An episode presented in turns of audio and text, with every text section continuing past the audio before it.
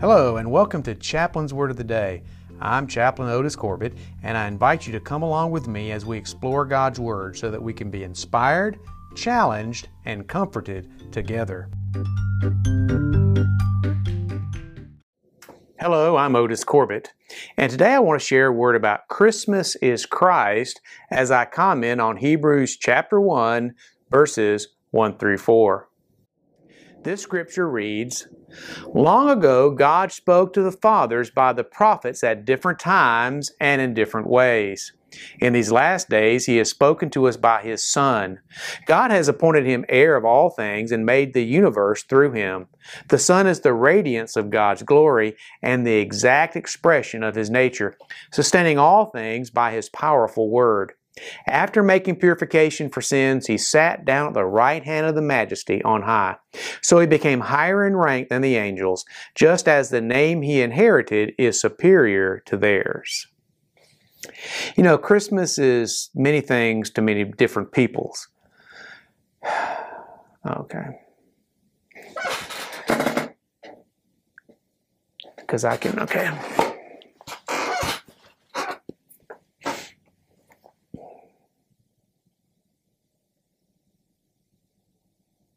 Christmas is many different things family gatherings, presents, music, cold weather, trees, decorations, special worship services, Santa Claus, time off of work, all kinds of things. And while Christmas is many different things to us in the 21st century, what Christmas really is, is about Christ. Christ is the Messiah, the anointed one, the Savior. As we enjoy Christmas this year, let us remember what it's really about as we will see when we review our text for today. What we see about Christ is this. First, He revealed God's person. You know, seeing someone in person often changes your impression of them. People may be shorter or taller, thinner or fatter than you imagine them to be. They may have a strong or a weak handshake, or they may be nice or they may be rude. When I was in college, I was attending a Christian conference at the old Omni Center when I was introduced to a football player who was an offensive lineman for the Atlanta Falcons. I was stunned by how big and tall he was. His hands were like catcher's mitts. I've always been a bigger than average person, but I felt like a grasshopper next to him. I mean, I know how the spies going into the land of Canaan felt now. No one ever looked God face to face before Jesus came on the earth because if you looked upon him, you'd die. Also, God's a spirit and you can't see spirits. He had given us the written word, but that's not the same as the living word. Jesus allowed mankind to see God face to face. In most careers, face time with your boss is important to your development. Jesus allowed us to see God in our world and when we did, we saw the brightness of God's glory. We saw the express image of His person. The old saying, seeing is believing, is true with God. Once we see Him in His glory, we will never be the same. Christ also revealed God's power.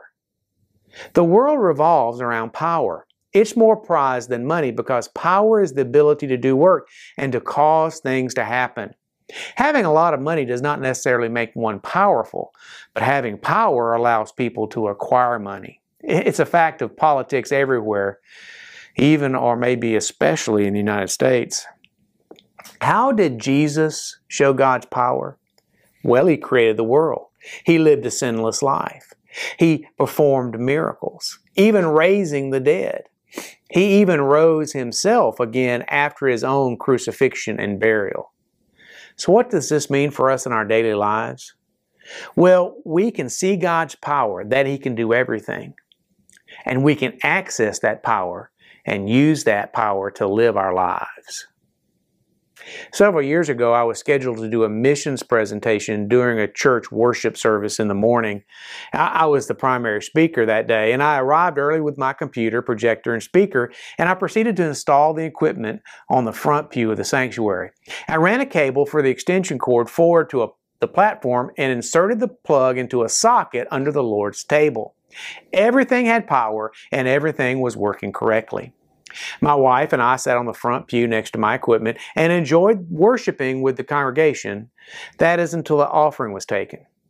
During that evolution, I noticed that the projector and speaker no longer had any power. I observed that both were still connected to the extension cord, which still had the plug inserted into the receptacle under the Lord's table, but no power. I was mystified and chagrined. I had to change my plans on the fly. And while my presentation was acceptable, it was not what I had hoped it would be. Later, I discovered that the receptacle under the Lord's table was wired into the lighting circuit of a room in the basement. When that Sunday school class in that room dismissed for worship, that light was switched off, killing power to my equipment. We just can't do work. We can't live without power. Christ also revealed God's pardon. So, what do condemned prisoners on death row really need? They don't need a last meal. It does them no good. They don't need a stay of execution. That only delays their death sentence. They don't need a group of people outside the prison protesting the death penalty. What a condemned soul really needs is a pardon. A pardon forgives all their offenses and it restores all their rights, privileges, and legal duties. The issue is, of course, that a pardon can only be granted by proper authority. The first car my wife and I bought was a Toyota Tercel. It was small, highly economical, and quite zippy, but it was not a strongly built car. After a couple of years, we had, had to have the brakes replaced, which was done by a national car care chain. This repair was expensive, but it supposedly came with a lifetime warranty, which we thought somewhat offset the cost of the repairs. Sadly, when we had to replace the brakes later in a different state, but at a location of that same car care chain, we found they refused to honor the warranty. Apparently, the branch of that chain in our previous state had violated the rules, and other branches in other states refused to honor their warranties. A guarantee, warranty, or pardon is only as good as the authority who issues them. Jesus offers the condemned a pardon which provides complete forgiveness and complete restoration. There are no strings attached, and he stands by his work. The only requirement is, like a Christmas gift, his pardon must be accepted before it goes into effect. We also see that Christ revealed God's provision. The writer of Hebrews, whoever that was, made a point to demonstrate God's provision for his son Jesus. He gave him a vaunted position on his right hand. He also gave him a valuable inheritance. And God also made provision for the church, his people. We are the inheritance of Christ. And we know that he is an obedient son and he will be a wonderful steward of his inheritance. And in addition, God has made provision for all the world. People was God's highest creation. And it's not his fault that mankind's sin has ruined the relationship between them and God. However, God loves the people he created, and he revealed a way of salvation for those estranged by their sin. Many people acknowledge that God exists, they just don't think he plays a part in their lives. The truth is, he wants to, and he's provided a, pl- way for that to take place. We only have to let Him provide for us and accept His gracious gifts.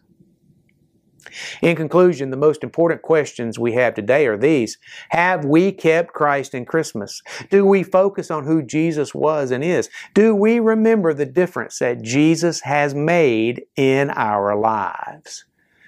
The only healthy answer to those questions is yes. And the only acceptable answer to those questions is yes.